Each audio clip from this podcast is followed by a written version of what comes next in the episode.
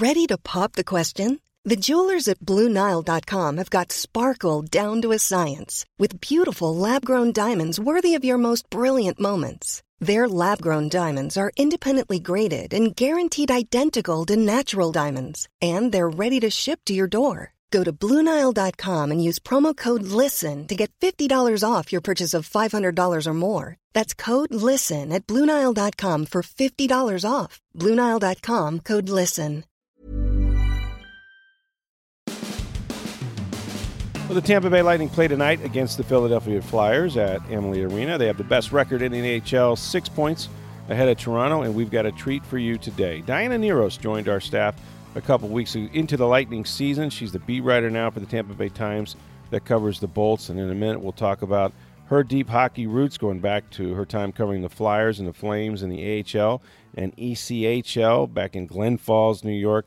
Interesting story. She now, too, is in the NHL covering the Bolts, and we'll get her take on the best team in the National Hockey League. All of that today on Sports Day Tampa Bay. I'm Rick Stroud of the Tampa Bay Times, along with producer Steve Bursnick. Hey, if you're like me, you're probably sick of paying these high electric bills, right? My last electric bill was well over $300, and that's insane. So if you want to save 90 to 95% off your electric bills, listen to me now.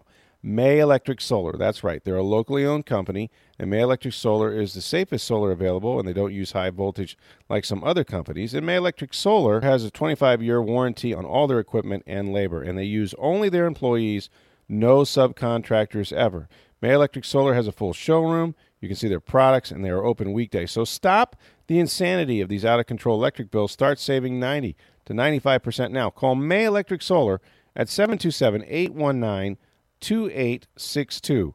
And right now, you can also receive a 30% tax credit by changing to solar energy through 2019. Call May Electric Solar at 727 819 2862.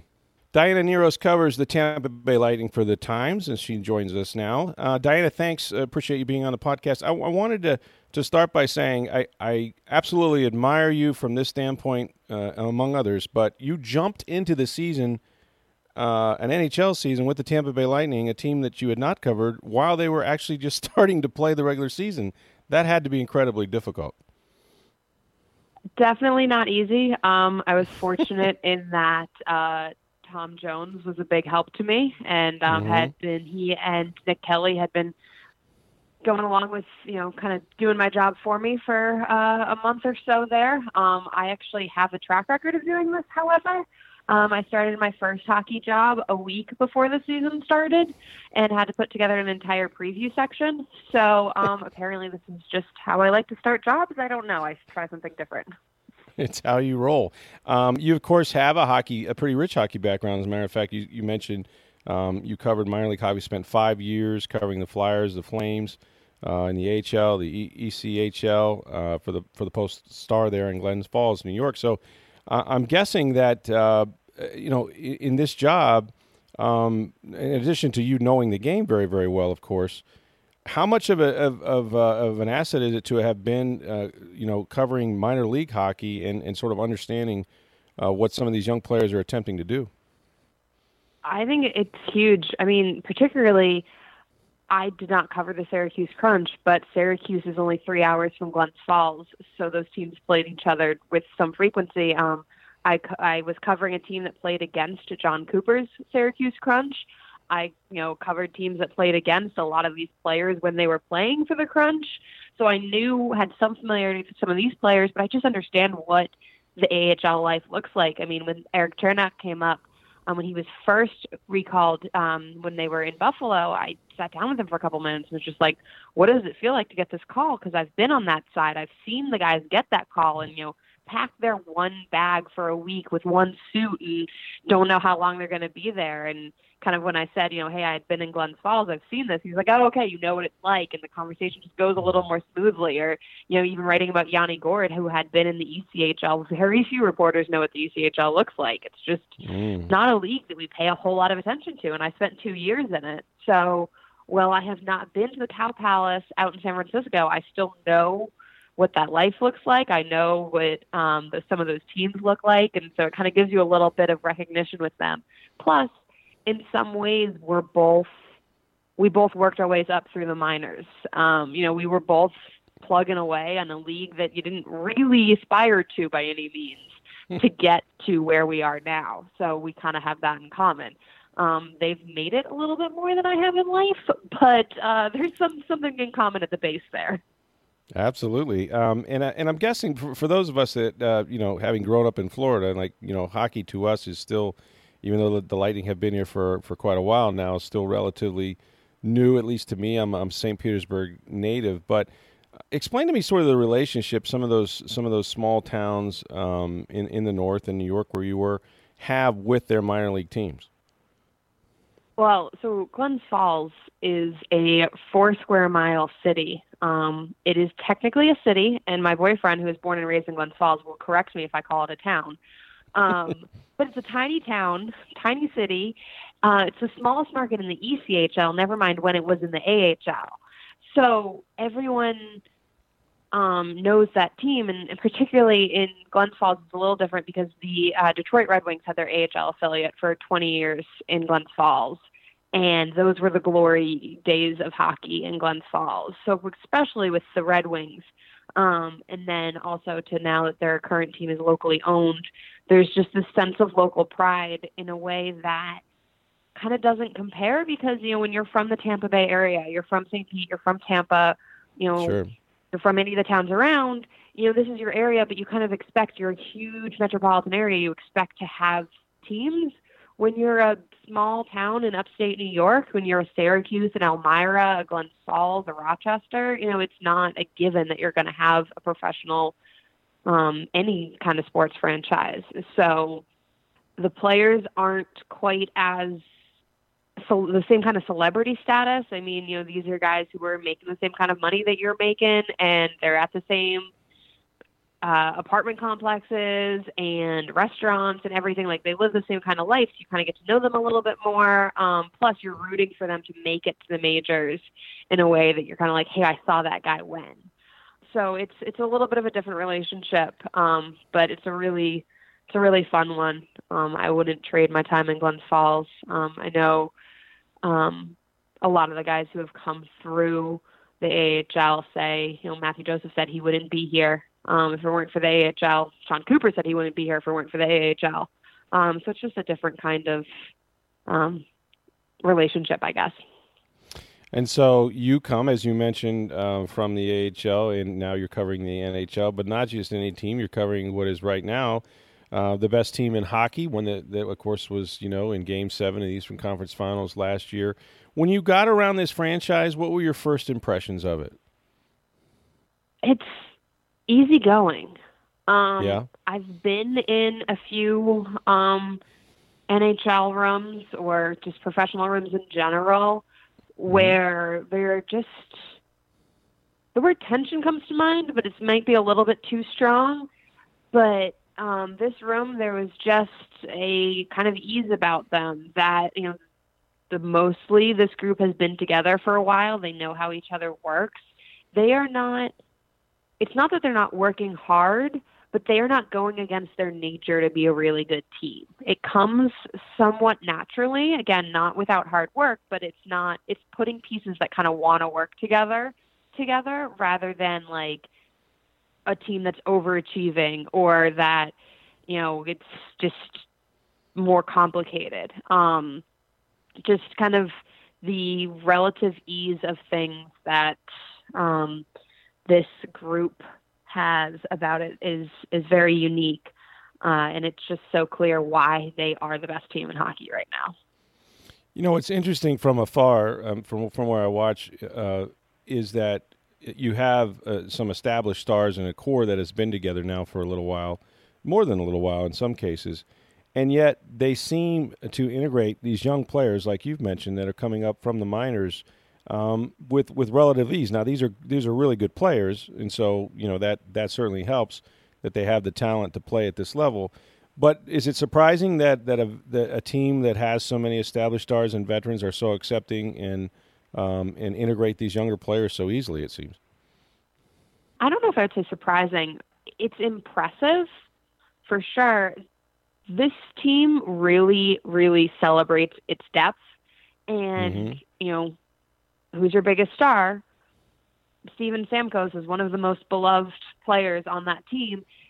Almost every interview, he's called himself out on it. Now, maybe called himself out's a little strong, but you know, he acknowledged. He's like, I know I keep harping on it, but it's the depth. It's the fact that they have guys who can do different things, so they know they need those different roles, and so they kind of embrace the young players and bringing them along and get really excited for them. And um, it helps that this isn't a team that's dependent on a young star to be the star.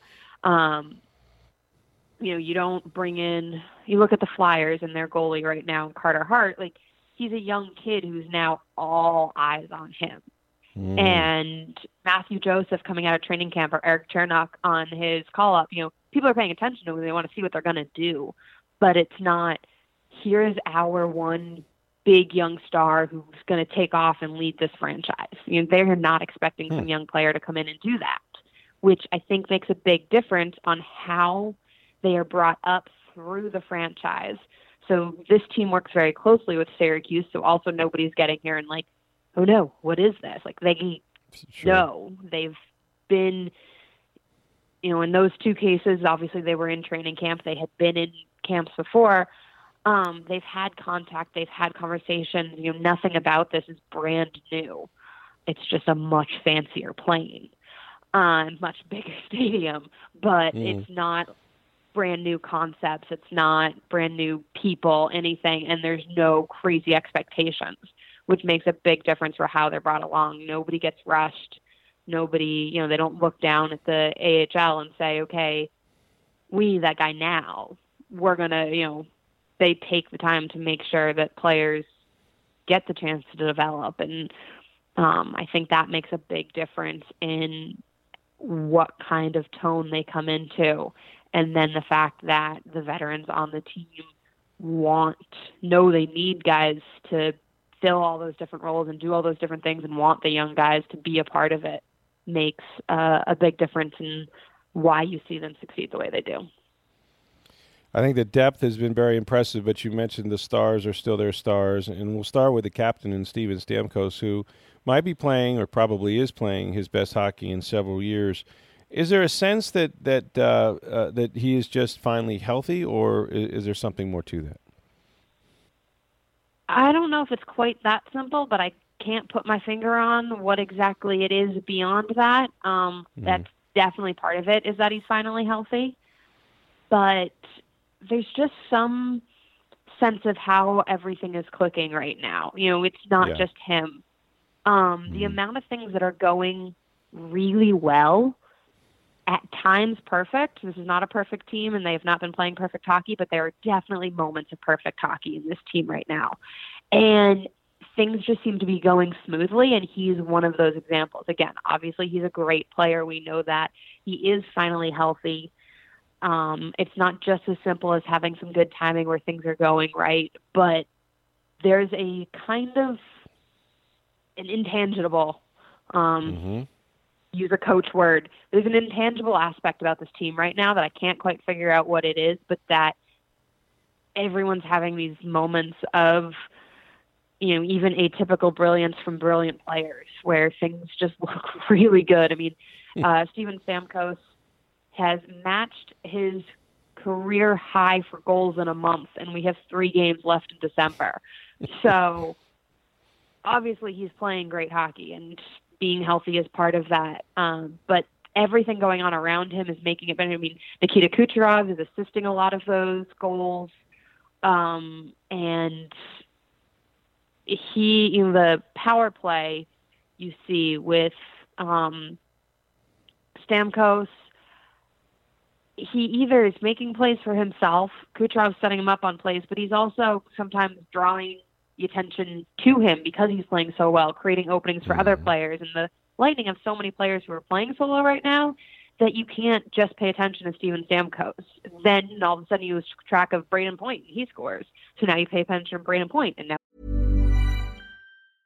I'm Sandra, and I'm just the professional your small business was looking for. But you didn't hire me because you didn't use LinkedIn jobs. LinkedIn has professionals you can't find anywhere else, including those who aren't actively looking for a new job but might be open to the perfect role, like me. In a given month, over 70% of LinkedIn users don't visit other leading job sites. So if you're not looking on LinkedIn, you'll miss out on great candidates like Sandra. Start hiring professionals like a professional. Post your free job on linkedin.com/people today. Stamkos is, you know, there's some of that going on right now also that they're all benefiting from each other. They've been so close, and, and Stamkos has been so close, and, and of course, there is some as great a player as he's been and all that he's accomplished.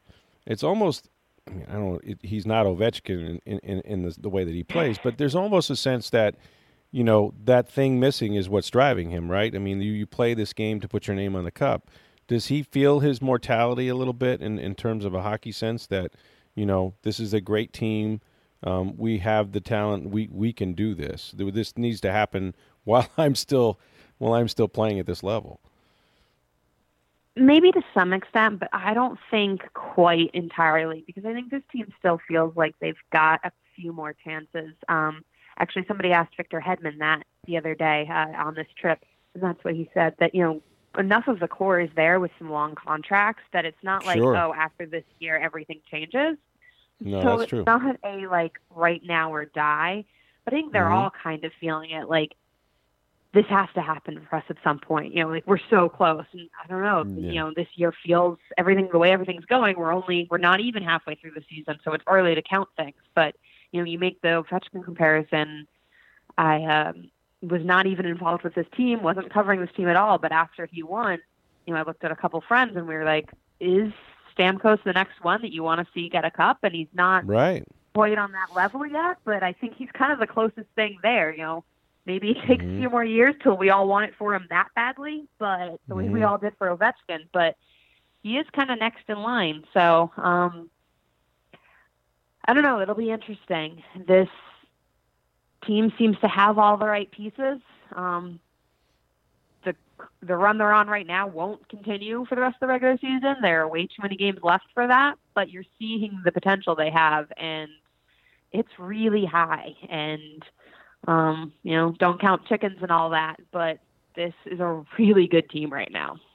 Yeah, I mean, to that point, they're averaging over four goals a game, um, and the last team to do that, uh, thanks to Steve's research, is the 95-96 Penguins. So we're in rare, rare company right now with what they're with what they've accomplished. So Andrei Vasilevskiy comes back. He obviously he was out uh, with with the foot, and um, all he's done is face 157 total shots. I read um, in four games. So what's going on? Are they just leaving this guy out to dry, or what?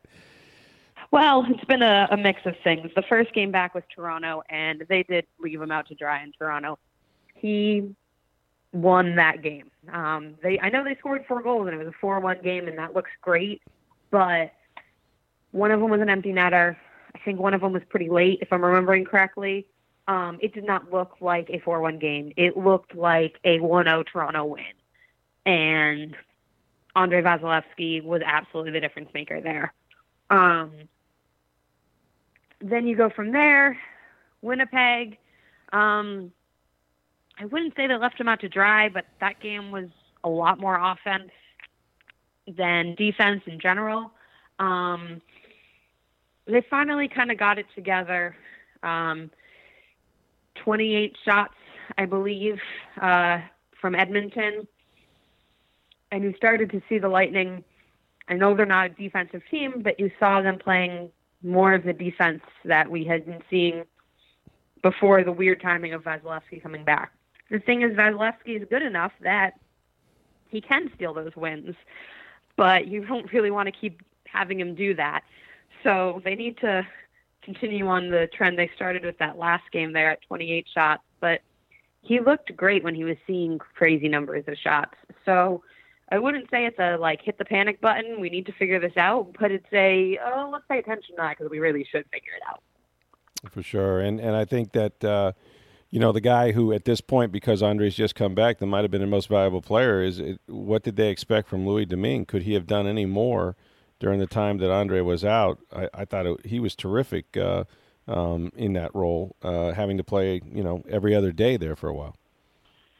Yeah, he was amazing. Um, absolutely, uh, the I don't know. Um, I don't want to say he's an unsung hero, um, but he might have been their MVP because he came up with some crazy timely saves. There were some games after he let in a an iffy goal early on, and then late in the third. I mean, even the the um, Flyers game, he let in five goals there, obviously, right. and late. It was not good. But then, even after they tied it up, they probably should have won that game with a shot very late in the third period, and he made a great save on that one to get it to overtime. You could say if he'd made the save on the early ones, he wouldn't have needed that, but the point is he needed it, he made it. And he did a lot of that while he was playing. That maybe he let in a couple not great, but when he needed it, he made it and put him in a position where they could win. And that was just very impressive. That's a big switch for a goalie to make. Um, I think it's kind of hard for most of us to grasp how hard it is. The backup goalie role was very difficult. Mentally, you're not playing much. You often get the worst games. Um, you think back to that Arizona game at the beginning of the season. Those are the kind of games backup goalies start. The end of this mm. awful road trip, and the team's kind of gassed in front of them, and that's what happens. Um, the second half of a back to back, that's often the backup goalie. It's hard coming in on those roles, and that's all you do. So, you know, oftentimes backup goalies' numbers are worse because of the games, the kinds of games they play, not just because they are not as good of a goalie as the starter. Um, so it's hard. And then to go from that to playing every day, every game, it kind of took him a little bit of not long, but a little bit of like, okay, this is how this works again. This is my routine. This is my rhythm. Like, we've got this. And um, he did a great job um, Jon Cooper kept referring to it as this is what they expected out of him. This is why they went and got him. Um, was so he could be in this role if they needed it. They hope they didn't, but that he was in position if they did. Um, the team, all players, you know, spoke very highly of him the whole time. You know, just we know we can trust Louis, so we're not worried. Um, a team should not lose. Maybe not. Should is the wrong word. A team can rarely lose one of the best of anything in the league, any position on any sport, and then have the backup come in and make as big of an impact. The fact that you, if you had told me two months ago, they were going to lose Vasilevskiy for a month and not drop it all in play, I probably wouldn't have believed you. And then Louis Domingue came in and showed me that I would have been completely wrong. At one point, he had the second, I believe, most wins in the NHL, which was incredible um, as you mentioned, for, for a backup goaltender. So we talked about their depth, and the Lightning currently uh, their roster is full. They have 23 players. So when Mathieu Joseph uh, comes back from injured reserve, uh, who goes who goes from the roster? I mean, you've only got two players, um, you know, that can go down without clearing clearing waivers. So it's a nice problem to have, I guess. But they're going to have to make some decisions, perhaps. Yeah, that's a very nice problem to have, and a very tough decision you know, at face value, you say Cernak came up to fill an injury spot, and so he's mm-hmm. the one who goes back, but he's played so well. And we've seen how well he's played, but we've also seen that the fact that they're still putting him in. They're still playing him now that Stralman has come back. And they're not just saying, hey, we have the roster spot, let's keep him around. They're putting him in the lineup. They're using him to give other guys a break. So if you say you want to keep him, then who who do you lose? You know, there's no right. one else. I don't have a good answer to this one. And you risk Martel or Slater Koekkoek. I mean, you might send Martel down. You probably do send Martel down because you're getting a forward back, but at the same time, you're still having a you know that's a weird number of D men to keep around. Um, Koekkoek, right? He was the one who's not playing. He's odd man out, but I'm not sure what you do with him. Um, I'm not sure you know, do you want to make sure you have those D-men available for the playoffs? You know, and obviously that's a ways down the road. But if you do something with them now and potentially lose them, then you know, is that going to bite you later? So I don't really know. Julien BriseBois gets paid a whole lot more than me to be able to figure this out. I so, um, I don't envy him this decision, but I guess this is why he makes that kind of money. You're right, and that's that's why he's taking over for Steve Yzerman because they think he can make the right decisions. But like we said, sometimes these things work themselves out too. There's there's not as much a decision as you think by the time you get there. Okay, so real quickly, we're we're halfway uh, through the point of the season, or nearing the halfway point. So uh, just whatever pops in your mind. Biggest surprise about this this Lightning team so far, player or just or just in general, some observation. The way they've responded to injuries. I mean, obviously yeah. we talked about mm-hmm. Vasilevskiy. That's the biggest one, but also Victor Hedman went down for a few weeks and they saw no dip at defensemen. I mean, this team, with the depth they have, the way they've responded to injuries is incredibly impressive. That's what usually would get a team like this: is that injuries goes down, and even if it's not, you don't have that one player, we can't survive without him. It's the fact that it just changes things. It changes your routines. It changes your deep pairings, your lines, whatever it is, and that hasn't affected them. Yeah, and because of that, um, has the team? I, I guess there was a lot of expectations, but in some ways, is it possible they've exceeded them because of just what you said? I would say so. Um, they are where they were expected to be, but the fact mm-hmm. that they've gotten here through those injuries, you're right. It has, I think, exceeded what maybe your adjusted expectations would be when accounting for those injuries. Right. And so now, uh, this is a little crystal ball time. We don't know what's going to happen the, the, rest of the way. Obviously, injuries is a big part of this. But as you look at, at, the way it's set up right now, they have a um, uh, a substantial, you know, pretty good lead. Uh, Toronto is is just six points back. So, do the Lightning is this is this team going to win the East? Do you think? It'll come down between those two teams. It's going to be a really interesting playoff because I think it comes down to those two teams. I think Toronto's could be their biggest right now. And a crystal ball, as you said, but the way it looks right now, Toronto could be their biggest challenge to getting the cup, and that's a division opponent. So they would play them early on. Um, it'll be very interesting. There have been five games so far this year, after which I have looked up and said, "Hey, I'd like to see seven of those in June." Five. That's a lot. You know, they've been playing some really interesting games. Um, some tough teams, and it'll be interesting to see what happens when we get to the playoffs. But it could come down to them in Toronto in the East. It could come down to them in Toronto for the Cup, even though you know that game gets played long before the Cup. So it'll be interesting. Um, I uh, would love for my first year with this team to be one that goes late and still be doing it in June. So we'll see if that works out. Well, Diana Nearhos is uh, our NHL star now, and she covers the Tampa Bay Lightning for the Times. And who knows, maybe she'll have a first-year Stanley Cup champion uh, to cover on her hands. We'll see how that how that all plays out. But Diana, thanks so much for joining us. Thank you for having me. I appreciate it. And the Lightning will be back in action, of course, tonight against the Flyers. And then on Saturday night, they have uh, the Montreal Les Habitants coming in here with Jonathan Drouin before they head uh, out west for a big West Coast trip. And then, of course, it's a football Friday. We'll get you ready for the Bucs season finale against the Atlanta Falcons. Uh, by the way, DeSean Jackson uh, did not practice uh, as we taped this podcast on uh, Wednesday. We'll see what he does on Thursday, and then we'll also maybe talk a little bit about whether this is the uh, the last game for Gerald McCoy in Tampa Bay. His contract not guaranteed for 2019, and we'll hear from Jameis Winston in his final news conference of the year. And we're only days away from perhaps finding out the fate of Bucs coach Dirk Koetter and his staff, and perhaps GM Jason Licht as well. So maybe we'll hear something about that uh, by Monday or so. We're also going to talk to Matt Baker, our college football writer. He's covering the Florida Michigan game at the Peach Bowl in Atlanta, and we'll preview uh, the Oklahoma, Alabama, Notre Dame, Clemson games in the national semifinals, which is Saturday. So a lot going on. Make sure you keep it here uh, on Sports Day Tampa Bay. And uh, remember, quit paying these high electric bills, folks. Call my friends at May Electric Solar at 727 819 2862. And right now, you can also receive a 30% tax credit for changing to solar energy through 2019. Call May Electric Solar at 727 819 2862.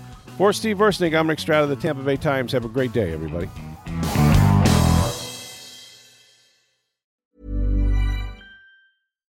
Deserves the best, and there's no better place to shop for Mother's Day than Whole Foods Market. They're your destination for unbeatable savings, from premium gifts to show-stopping flowers and irresistible desserts. Start by saving 33% with Prime on all body care and candles. Then get a 15-stem bunch of tulips for just $9.99 each with Prime. Round out Mom's menu with festive rosé, irresistible berry chantilly cake, and more special treats. Come celebrate Mother's Day at Whole Foods Market.